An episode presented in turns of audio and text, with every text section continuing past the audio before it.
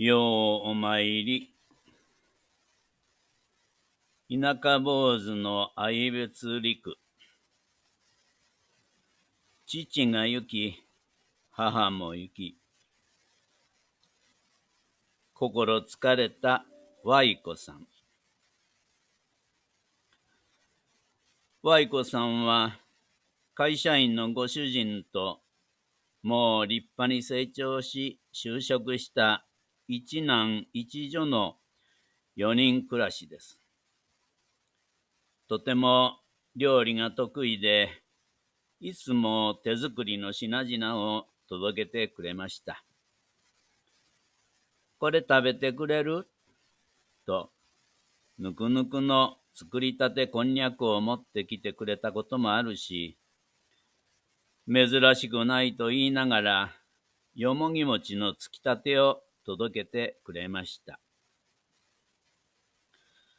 ある時には、ついさっき、私の寺の前を通り抜けたかと思うと、玄関のピンポンを押して、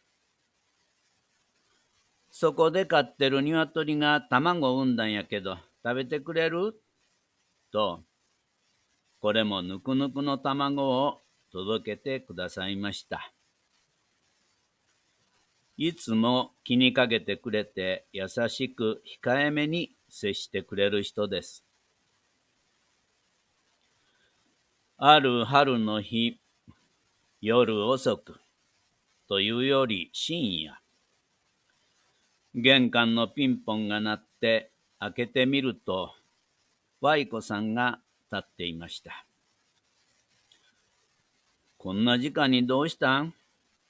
と聞いてみると、インゲさん、ちょっと話聞いてもらえる？と、かなり高揚した様子で話すのです。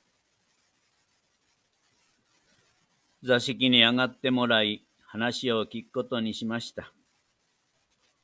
正座で向き合い、話し出したたくさんの言葉を聞いているうち、Y子さんには数えきれないいろんな悩みが渦巻いている上に、心が疲れていると感じました。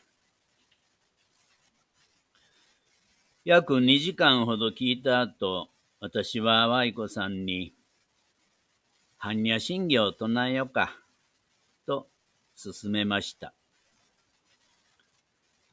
二人で般若心経とお不動さんの真言と南無大師返上金剛を一緒に唱えると、それが功を奏したのか、または話すだけ話して気が済んだのか、どちらともわからなかったんですが、だいぶ落ち着き、その夜は帰ってもらうことにしました。家が近づくと、いつもの控えめな感じで、ありがとうすいませんと言って家へと入っていきました。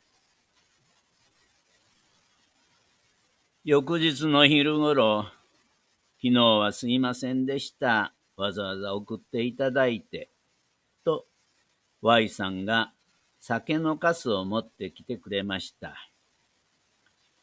私がいつでも話がしたくなったら来たらええんやで、と言うと、おおきに、と言って帰っていきました。私はその様子から、昨日の深夜の訪問は特別なことなのだと思っていました。しかし、次の日も午前1時過ぎにピンポンが鳴ったんです。開けるとY子さんでした。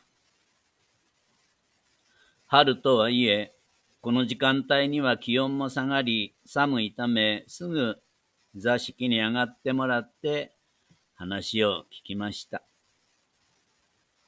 話の内容は前の日と同じで、やはり長い時間話してくれました。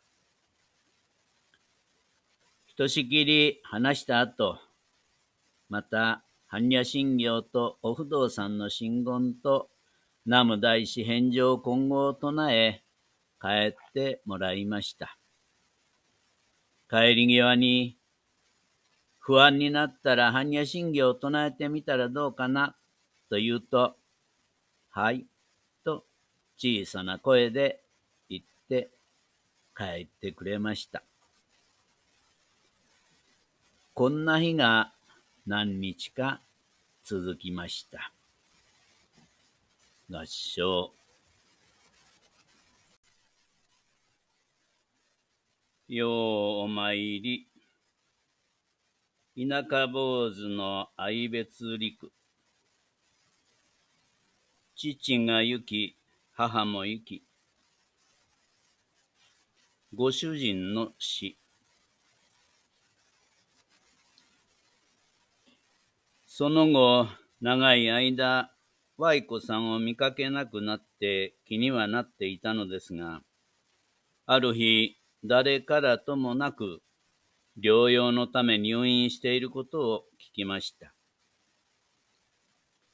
そんな時、Y子さんのご主人が亡くなったと連絡が入りました。働き者の豪快なご主人で、毎朝仕事に行く前に、私の寺の近くで飼っている鶏に餌をやりに来て、それからゴミを出し、土曜日、日曜日の休みの日は、作業着を着て、一人で農作業をするという働き者なのです。最近、体調が悪く入院していることは知ってはいましたが、そこまで悪いとは思っていませんでした。枕木をあげるため、当家にお参りすると、お母さんの性格をそのままもらったような、優しく控えめなお嬢さんが、目を晴らしてお父さんのご遺体に寄り添っていました。一番遊びたい年頃にもかかわらず、父と母が入院し、それぞれの病院へ、仕事の合間に洗濯物を取りに行き、着替えや必要なものを持っていく日が続いていたというのです。お父さんにもお母さんにも、疲れたそのそぶりは一つも見せずに、私は読経の後、お父さんだいぶ悪かったんやね、と聞くと、お嬢さんは悲しみをこらえながら、はい、明日お母さんが退院する日やったのに、お父さんが死んで、お母さんはお父さんの世話をしてあげられなかったと泣いてるんです、と言って、あとは言葉にならなかったんです。お嬢さんの悲しみは、お父さんが死んだということだけではなく、お父さんの世話をできなかったお母さんの気持ちを知って、一層悲しみが増幅されたのだと思いました。お互いの思い合いが、優しいからこそ、一層悲しみを深めているのです。合掌。ようお参り。田舎坊主の愛別陸。父が行き、母も行き。Y子さんの死。子供たちが世子となり、無事葬儀を済ませ、中院の飾りもまだ半ばの夜7日の日に、今度は Y子さんが亡くなったと電話が入りました。ご主人が亡くなったショック。自分自身が退院間もなくて、体力が回復していなかったこと。ご主人の最後の世話をできなかった心残り。すべてがこの日の死に結びついたのかもしれません。しかし、子供たちにとって母の死の原因はそれだけではなかったんです。父が母を連れて行ったと思ったんです。そして、そう思う理由がありました。それは、父自身が死後を悟った頃、お父さんが死んだら、お前たちにお母さんの世話をさせなあかんのがかわいそうや。だからお母さん連れて行く、と話したのです。優しさの思い合いは、不思議にもそんなありえないことを悲しい現実にしてしまいました。お嬢さんたちにとって、子供たちにとって、父が生き、母が逝った、この正月は、忘れることのできない、重くてつらい新年の始まりとなりました。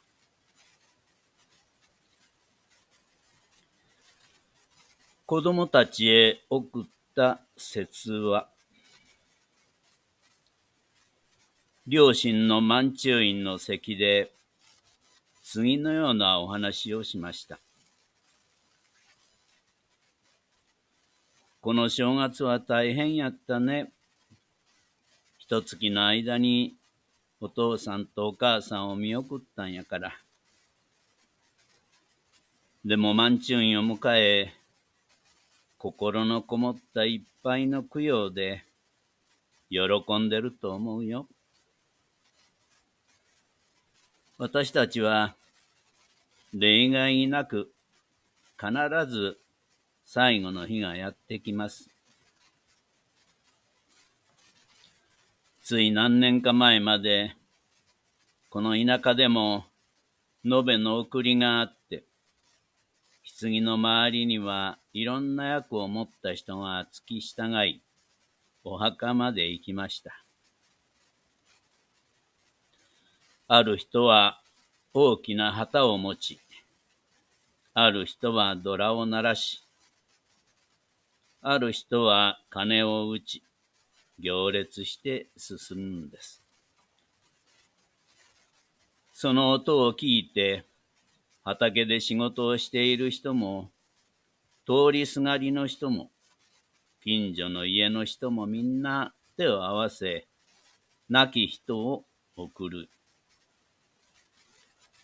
棺に納められた個人を偲んで手を合わせるんです。でも、あの棺の中に明日自分が入ると思って手を合わせる人はほとんどいないでしょう。自分はとりあえず死なないと思ってるからです。でも本当は自分が明日棺に入るかもしれないのです。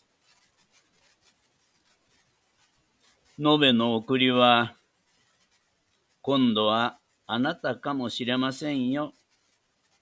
いい生き方をしてくださいねと教えてくれているんですね。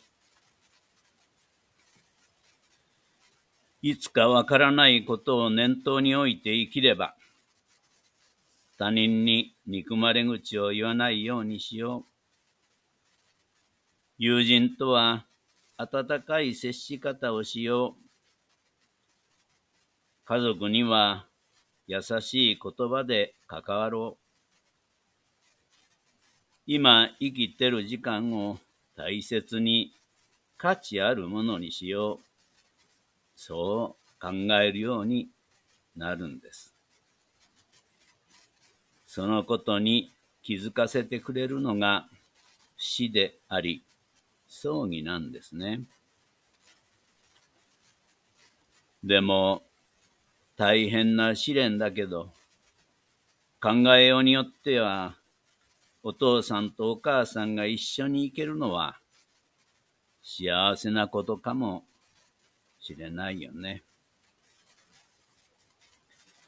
両親が幸せと思えたら、少し心は楽になると思うよ。しっかり供養してあげることで、この試練は必ず乗り越えられると思うよ。そして、大切な生き方をしなさいと、上からきっと見守ってくれると思うよ。合掌。